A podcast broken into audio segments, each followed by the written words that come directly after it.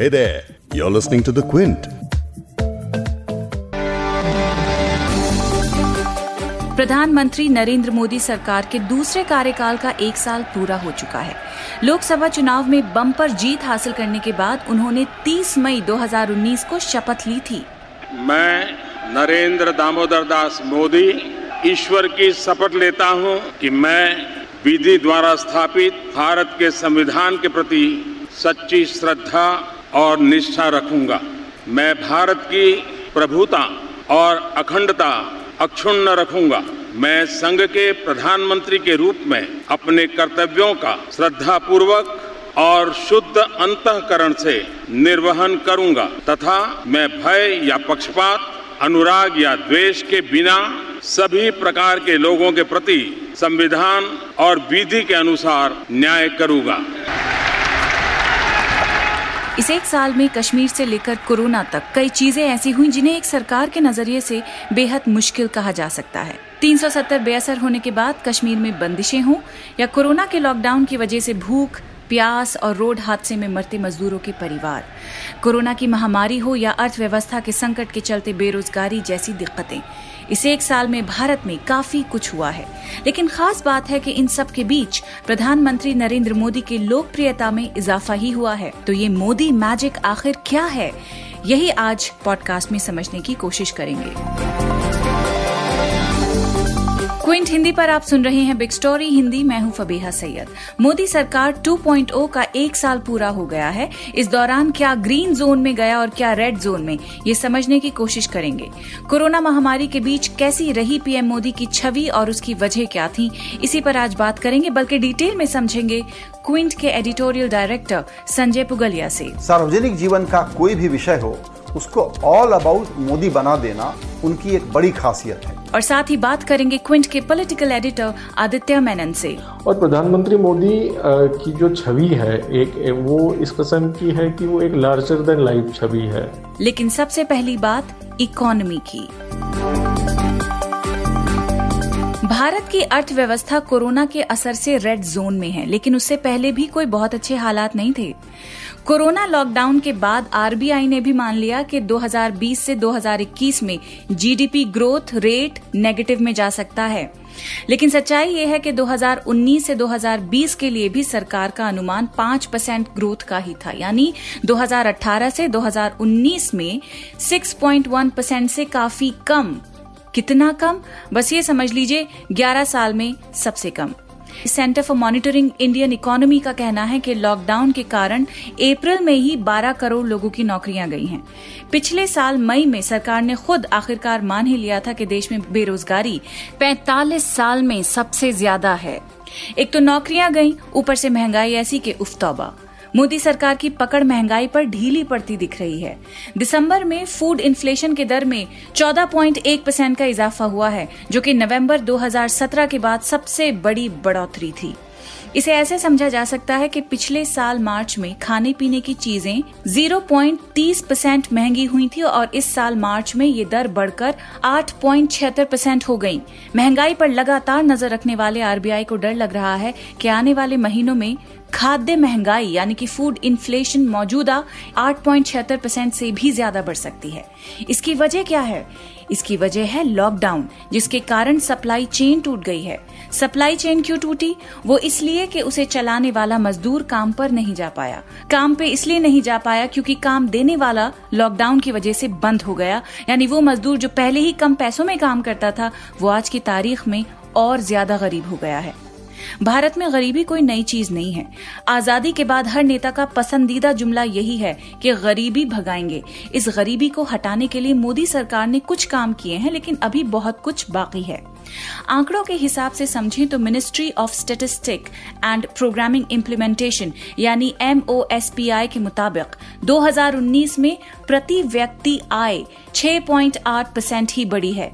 लेकिन ऑक्सफैम के आंकड़े बताते हैं कि देश की केवल 10 प्रतिशत आबादी के पास ही 77 प्रतिशत दौलत है। और इंटरनेशनल लेबर ऑर्गेनाइजेशन की चेतावनी है कि कोरोना के कारण 40 करोड़ भारतीय गरीबी में धकेले जा सकते हैं। तो कुल मिला के पाँच ट्रिलियन इकोनॉमी का सपना पूरा होने से कोसों दूर है। आर्थिक संकट टलने का नाम ही नहीं ले रहा है और इस सब के बावजूद मोदी सरकार का करिश्मा अपनी जगह कायम है।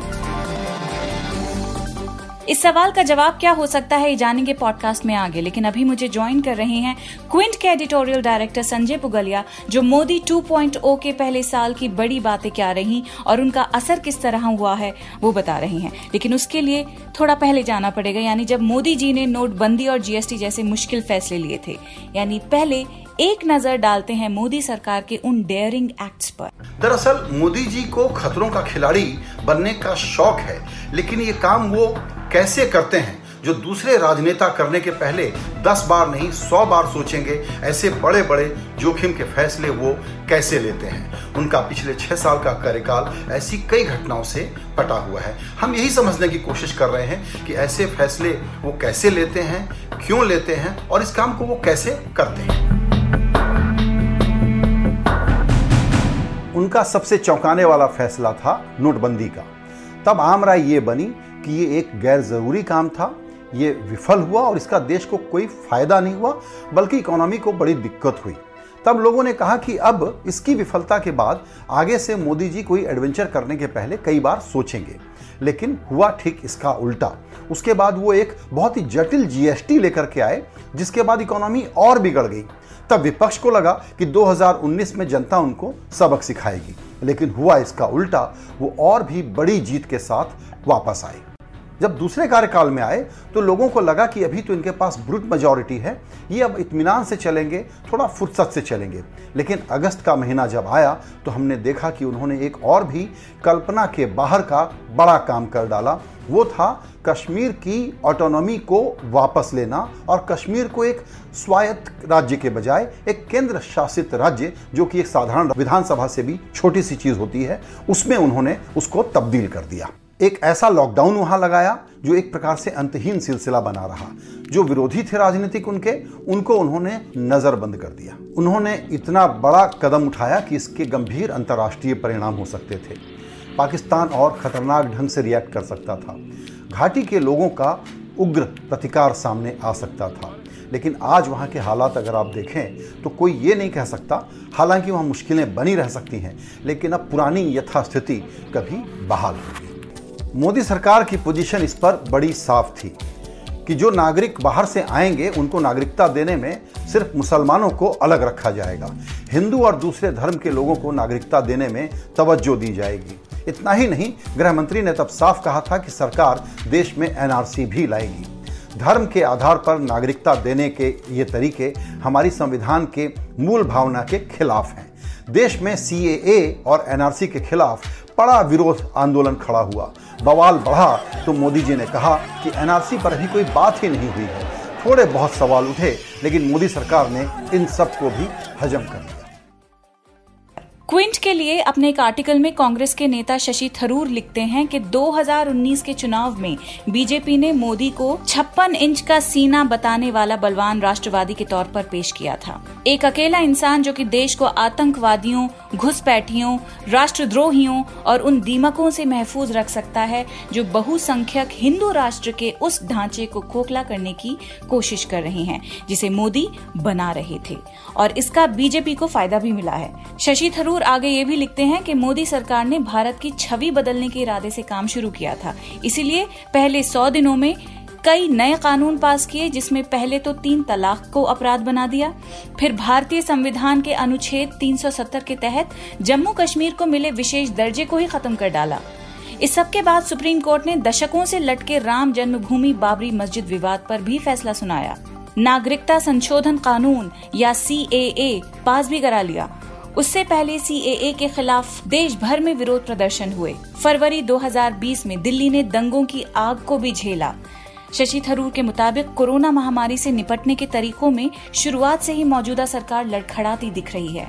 लेकिन कोरोना के बारे में हुए सी वोटर सर्वे की अगर बात माने तो मोदी जी के समर्थक अब भी उन्हें फुल मार्क्स ही दे रहे हैं। इसे तफसील से जानते हैं क्विंट के पॉलिटिकल एडिटर आदित्य मेनन से। देखिए, सी वोटर जो सर्वे एजेंसी है, इन्होंने लॉकडाउन के शुरुआत से अब तक एक सर्वेस करते रहे हैं और उन्होंने लोगों से लगातार ये पूछा कि आपकी राय में जो मोदी सरकार है, इसने कोविड 19 की आपदा का किस तरह से सामना किया? आपको लगता है कि अच्छा काम किया बुरा काम किया? तो कंसिस्टेंटली एक चीज़ नज़र आई है कि तकरीबन अस्सी फ़ीसदी अस्सी फ़ीसदी से ज़्यादा लोगों का मानना है कि मोदी गवर्नमेंट ने कोविड नाइन्टीन के खिलाफ अच्छा काम किया है। जिन लोगों का मानना है कि काम बुरा किया है तो वो दस फ़ीसदी या दस फ़ीसदी से कम है। तो अब इसकी वजह क्या है? ऐसा नहीं है कि इस महामारी से जिन पर असर हुआ है, उनकी तादाद कम होती गई है, बल्कि वो तादाद पिछले दो महीने में बढ़ती गई है। लॉकडाउन से जो लोगों को मुसीबतें हो रही हैं, वो भी अब तक बढ़ती, बढ़ता जा रहा है वो। इसके बावजूद ये सपोर्ट क्यों है मोदी सरकार के लिए? उसकी एक बड़ी वजह यह है कि एक इंसानी फितरत होती है। अगर कोई जंग का वक्त हो या कोई नेचुरल डिजास्टर हो, कोई प्राकृतिक आपदा हो या इस किस्म की महामारी हो, ये ऐसी घटनाएँ हैं जो लोगों के लिए बहुत बड़ी घटनाएँ हैं, जो इनके अपने कंट्रोल के बाहर हैं। तो जब ऐसी कोई घटना होती है तो एक एक स्वाभाविक होता है कि जो मौजूदा सरकार है, लोग उस पर भरोसा करें और उसकी तरफ़ उम्मीद लगाकर देखें कि ये सरकार हमें इस आपदा से बचाएगी।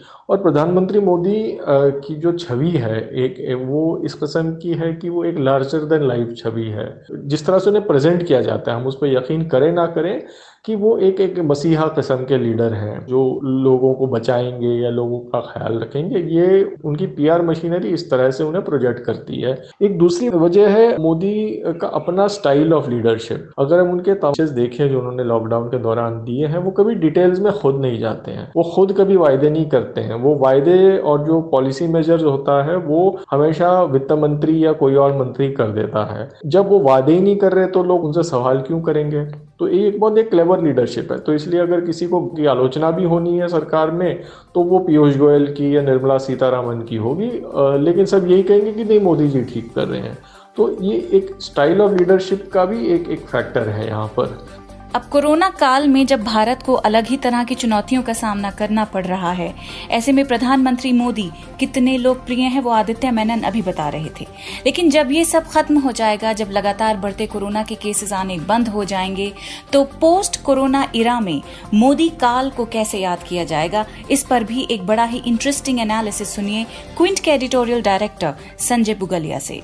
युद्ध के मैदान में अगर किसी कमांडर के पास जीत का ऐसा तगड़ा ट्रैक रिकॉर्ड हो और हाथ में इतना कंट्रोल हो तो मुझे इस बात पर कोई शक नहीं कि कोरोना काल के बाद जब हम नई दुनिया को समझने की कोशिश ही कर रहे होंगे, तब तक हम देखेंगे कि खतरों का ये खिलाड़ी किसी नई स्क्रिप्ट के साथ लोगों को रोमांचित करने के लिए कोई नई कहानी लेकर के सामने आ जाएगा।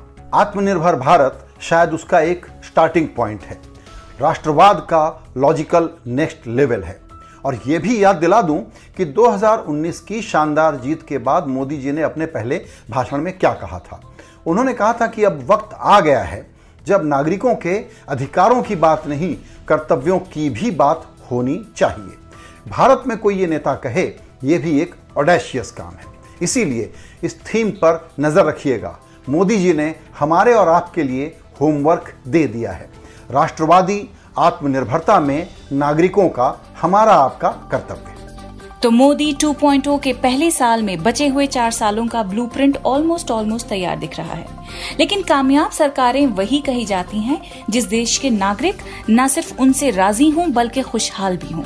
हालाँकि एक शर्त है, और वो शर्त ये है कि अगर समर्थक को समर्थन देने का अधिकार हो तो आलोचक को आलोचना करने का भी होना चाहिए। इस पॉडकास्ट के एडिटर नीरज गुप्ता हैं और इसे प्रोड्यूस किया है फबेहा सैयद ने। अगर आपको बिग स्टोरी सुनना पसंद है तो क्विंट हिंदी की वेबसाइट पर लॉग ऑन कीजिए और हमारे पॉडकास्ट सेक्शन का मज़ा लीजिए।